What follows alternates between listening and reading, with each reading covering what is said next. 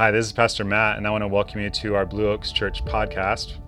At the end of this episode, feel free to download our Blue Oaks Church app where you'll be able to access resources, events, and ways to get connected at Blue Oaks and in the community. Uh, the app is the easiest way to share this content with a friend, and it's the easiest way to keep up with everything going on around Blue Oaks. Most importantly, though, I just hope that you enjoy this episode and it inspires you to take your next step in your faith journey. Hey, welcome to Blue Oaks. Uh, if you're new to our church, we're in a series studying the Sermon on the Mount. Uh, we learned last week about how some of us suffer from approval addiction. Uh, be sure to listen to that message if you missed it. Uh, we're all tempted to think who I am is who other people think I am. Uh, we're tempted to get other people to be impressed with us in order to gain their approval. But Jesus invites us to step out of approval addiction and into God's love. And he gives us a spiritual discipline or practice uh, to help with this. It's the discipline of secrecy. A secrecy is when we do something good for someone without anyone knowing about it. I serve someone without saying something about it so other people will be impressed by me.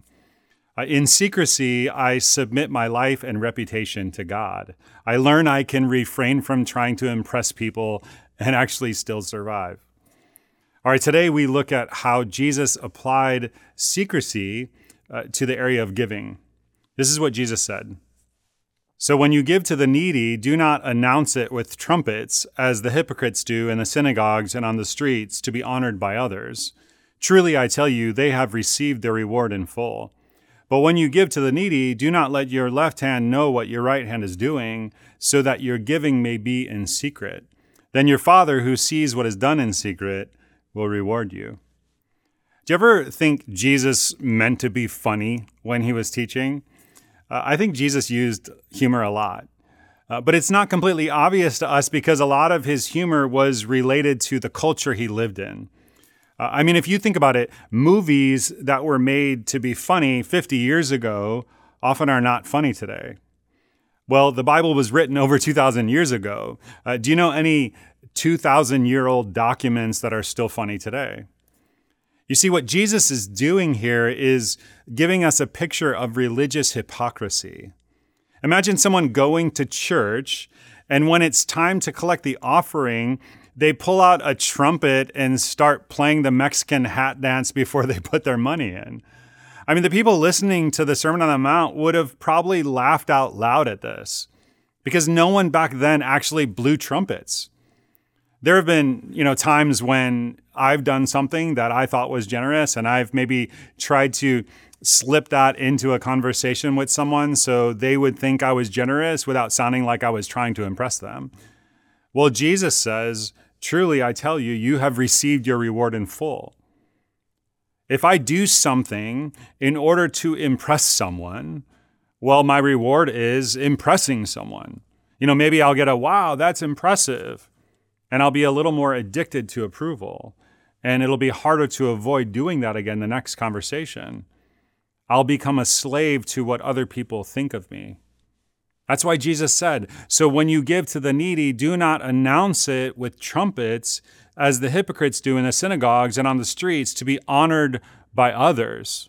Truly, I tell you, they have received their reward in full. Jesus goes on, But when you give to the needy, do not let your left hand know what your right hand is doing, so that your giving may be in secret. Now, this would have been another funny line to the ancient crowd uh, and it has a profound idea behind it. When something becomes deeply ingrained in me, like it's so habitual that I do it without even thinking about it, we refer to that as something that's like second nature. It just becomes second nature. When you are learning how to tie your shoes, I mean, you initially had to really focus and concentrate on what you were doing. And the first time you tied a shoe, I mean, you were so proud of yourself. Like, look what I did. I tied my own shoe. You wanted to announce it with a trumpet. Now you can tie your shoes without even thinking about it. You don't announce it with a trumpet, you don't even consider it. And you're free to think about more interesting things. It's actually an interesting thing. If you ask me to describe how I tie a shoe, I mean, I'd have to really think about how to describe it. Like, I put one end over the other, and then I tuck it under and pull it tight. And then I make a loop with my left hand and circle it with my right and you know pull it through it's really difficult to explain it here's a challenge for you the next time you go to tie your shoe uh, do with your left hand what you normally do with your right hand it's really difficult I tried this this week. My left hand literally does not know what my right hand is doing when it comes to tying a shoe. Now, what Jesus is teaching is a profound observation about human behavior in the kingdom of God. Let your giving be as habitual as tying your shoes. Let it become habitual to the point that your left hand doesn't know what your right hand is doing. Initially, when you begin to give and are generous with your resources, it'll feel like you're doing something heroic. You'll want to blow a trumpet. Initially, when you begin to serve, and are generous with your time, it'll feel heroic. You know, Kathy, look, kids, look, I emptied the dishwasher without being asked, blow the trumpets. Eventually, you'll be generous without thinking about how wonderful you are. You'll be free to think about more interesting things. You'll not need the trumpet anymore. Dallas Willard said this a sign of spiritual maturity is the thought that no longer occurs to you. Jesus put it this way then your Father, who sees what is done in secret, will reward you. And the idea is not you were going to get a really big reward for being generous, but now that someone found out, God has taken that reward away. The idea is as you give, as you become a truly generous person who is not merely trying to impress people, but actually wants to partner with God and follow Jesus, you're going to enter into the reality of the kingdom of God, rea- the reality of kingdom living. And it's really good. Your reward is the person you become, the, the life that you lead, the joy you experience, the faith you build, the, the divine care that you receive, and the difference that you make.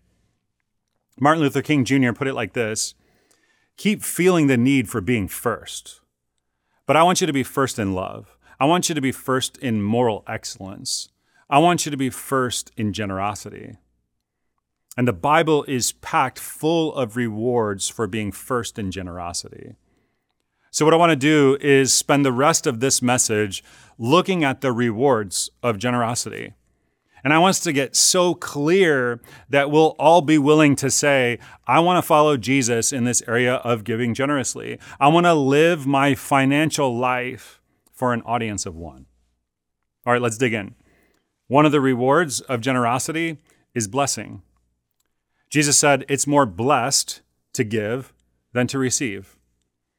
Now, we turn the word blessed into a religious cliche, but as we've seen in the Sermon on the Mount, it really is about those who are living the good life. And the idea is this we think getting things is the path to the good life because when we get, we feel this sense of pleasure. But that little sense of pleasure always wears off. And in the long run, givers are happier, they're more joyful people than takers.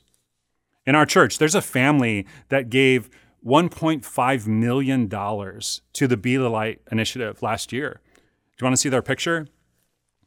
well, you can't, because then it wouldn't be a secret and they would lose their reward. Uh, there are a lot of people in our church who give to Blue Oaks who know the joy of giving in secret. I would love for you to know the joy of giving generously in secret. There was a woman my wife and I uh, know who was going through the process of becoming a legal U.S. citizen, and her children were born in the U.S., but she wasn't legally a citizen, so she couldn't work legally. It was very difficult to support her family during that time. Well, we were able to help her anonymously. And I just want to share from a personal experience. Uh, I'm sure many of you could probably share way more than me on this, uh, but I've gotten way more blessing, way more meaning, way more gratitude and more joy out of money that I've given away than money that I've saved. So that's the first reward. You will experience more blessing. The second reward is this relational wealth. We live in a society that is increasingly financially rich, but relationally poor. I mean, just spend some time in the developing world and you'll realize they are financially poor, but they are relationally wealthy. This is what the Apostle Paul said to the church at Corinth about giving. Each of you should give what you've decided in your heart to give, not reluctantly or under compulsion, for God loves a cheerful giver. And this is what he said later in that chapter about those in the early church who were recipients of generosity. And in their prayers for you, their hearts will go out to you because of the surpassing grace God has given you. You see, people who are generous with their time and generous with their money, they end up entering into new relationships and connecting with and caring about more people. They experience relational wealth. You know, if you're stingy with your time and stingy with your money, you'll find other people will be stingy with their hearts. If you're generous with your time and generous with your money, people's hearts will go out to you. All right, the third reward is freedom. When I'm only focused on my life and getting what I want, I live in bondage to my desire. There's an interesting phrase that's used in the Psalms. It's in Psalm 22. The psalmist says this Deliver me from the sword, my precious life from the power of the dogs. And then in the next phrase, the psalmist says this Rescue me from the mouth of the lions. Does the phrase my precious ring any bells with you?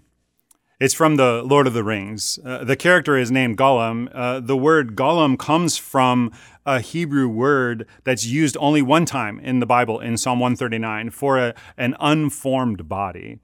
The word Gollum in Hebrew actually became, in the Middle Ages, a character in Jewish folklore who lived as a, a grudging, resentful, soulless slave. That's part of why Tolkien chose the name Gollum. And the ring takes a desire and turns it into an obsession until it becomes an idol, and then we become its slaves. You see, the principle in the kingdom of God is this freely you have received so freely give.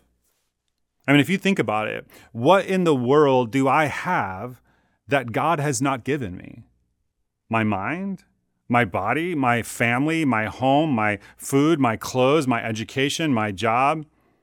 Generosity liberates me from bondage to uh, possessions and pleasures and allows me to give with the same freedom that I receive. All right, we'll look at a few more rewards in just a moment.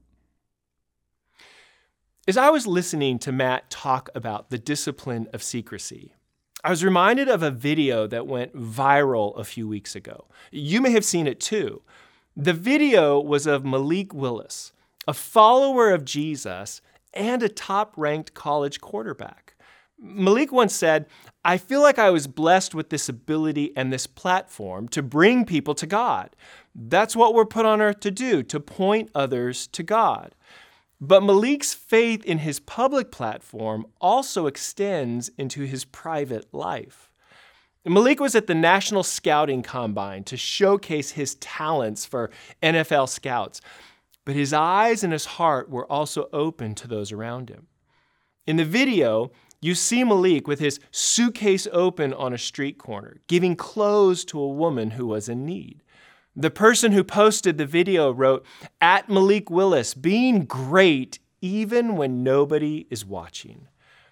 When asked later, Malik explained why he helped the woman, saying, I felt bad because I saw her son. It was a pregnant lady and, and she was homeless.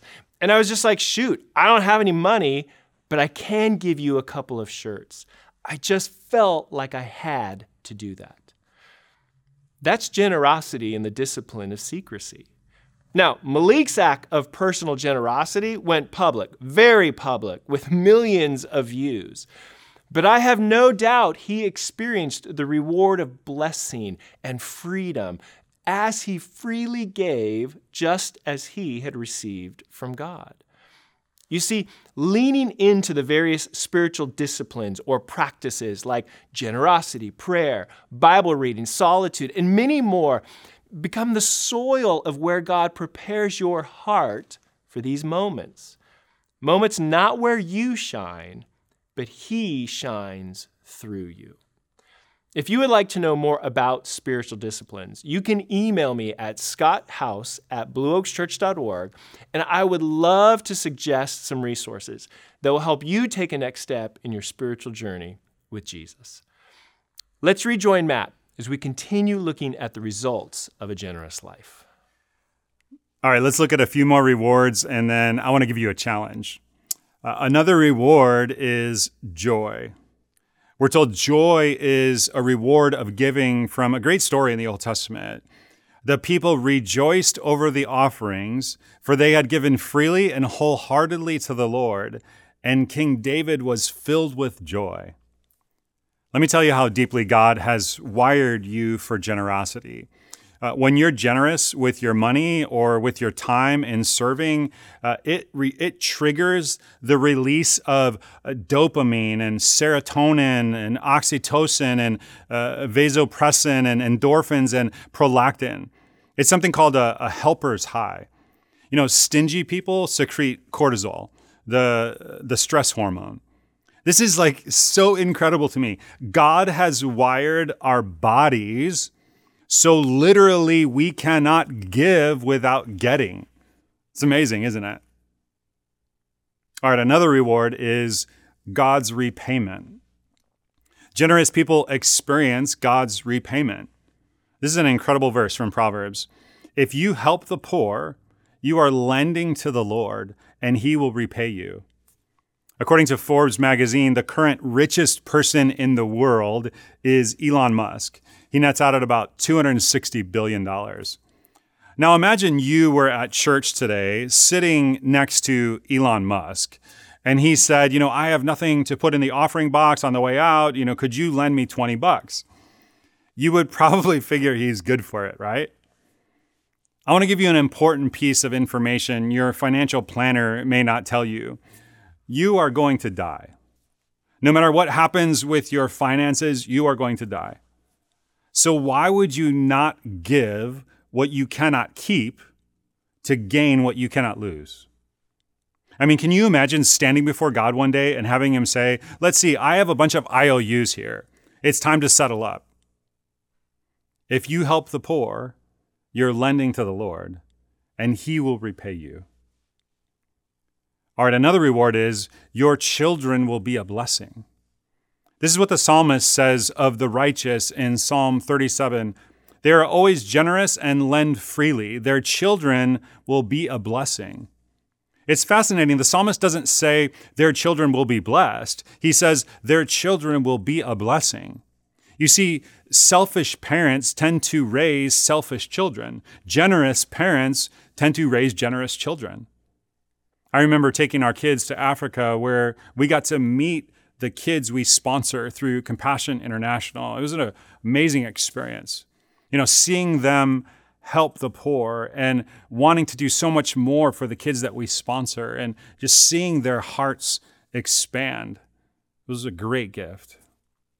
To be able to build into the generosity of our children, and it's such a great gift.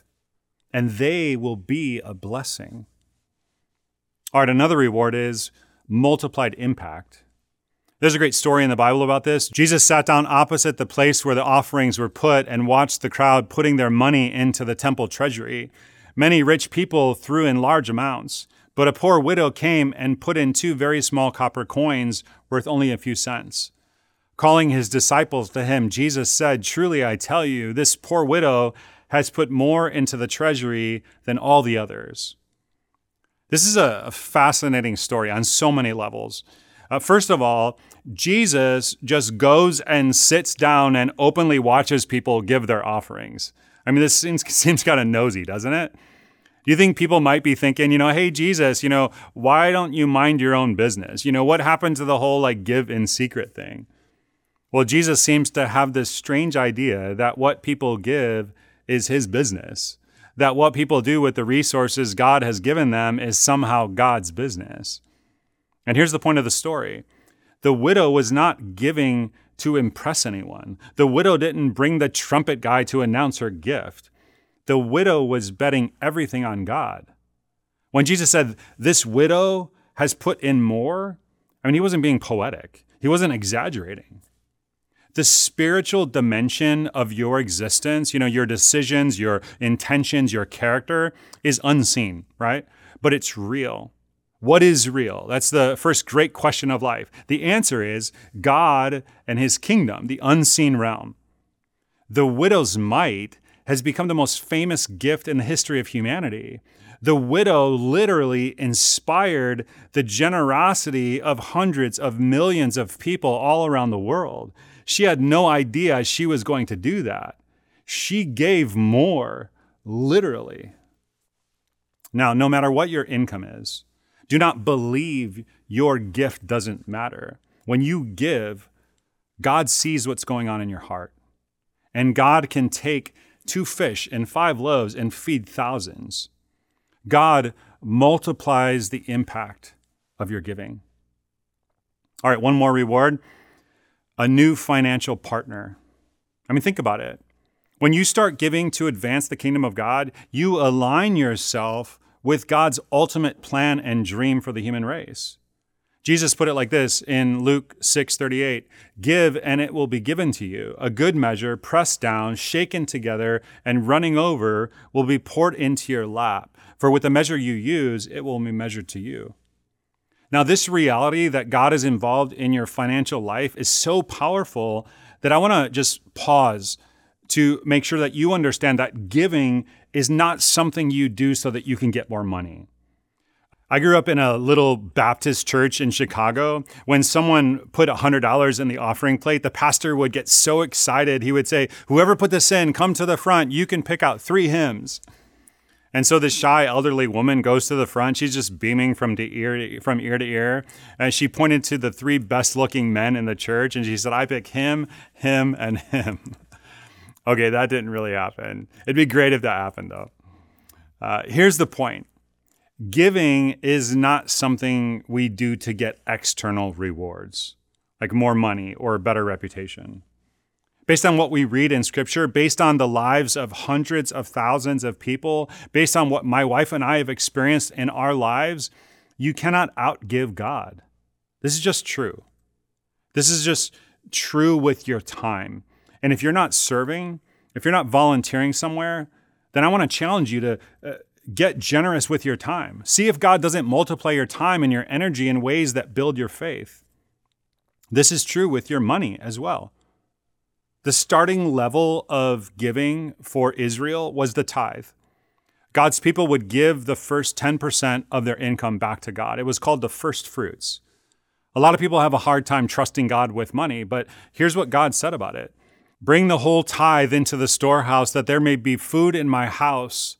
Test me in this, says the Lord Almighty, and see if I will not throw open the floodgates of heaven and pour out so much blessing that there will not be room enough to store it. You see, in the kingdom of God, there is a different kind of reality. Just do the math.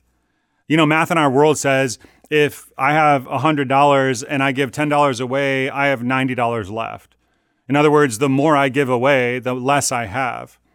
Now, in the kingdom of God, reality is this when you're generous, God enters into the equation. And 90% with God is more than 100% without God. And this is the only area where God actually says, Test me in this.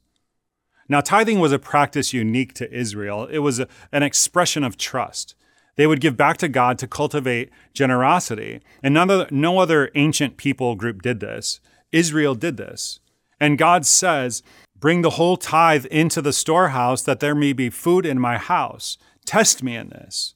I know no other command from God where He tells people to test Him. Usually we're told, Do not test the Lord your God. But it's like here, He knows how much we cling to our money. He's almost saying, I dare you. Test me in this, says the Lord Almighty, and see if I will not throw open the floodgates of heaven and pour out so much blessing that there will not be room enough to store it. You know, this is one area where Kathy and I have put a stake in the ground and said, no matter what, we're going to take the first 10% God provides us and we're going to give it back to Him. We will tithe. We have always tithed to Blue Oaks. And then we give to other ministries and other people beyond that as God leads us. And I have to tell you, I'm so glad we do that.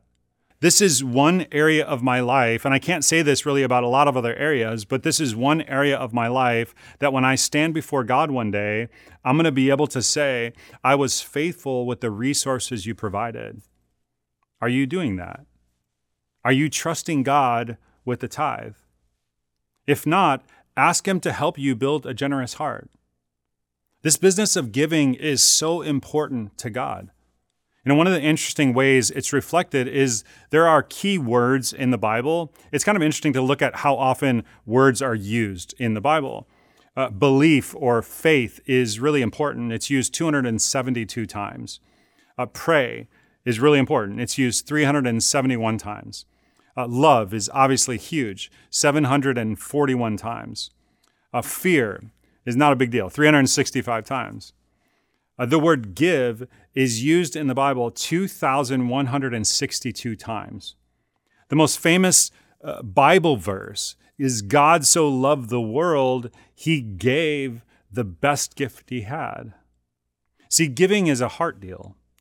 It's not intended by God as an obligation. It's not intended as a rule that you're supposed to observe with a grudging spirit. I mean, that's why Paul writes to the church at Corinth to give. And not just that, but he says, not reluctantly or under compulsion, for God loves a cheerful giver. The Greek word for that little word cheerful is hilaros. Uh, we get our word hilarious from that. making an experience, an exercise in joy. And if you keep giving, eventually you'll get there. Now, on a practical level, I just want to encourage you if you've never taken this step toward becoming a, a, regular tither to God, don't miss the blessing of this. You know, a lot of people find it's really helpful to give online, and I'll tell you why.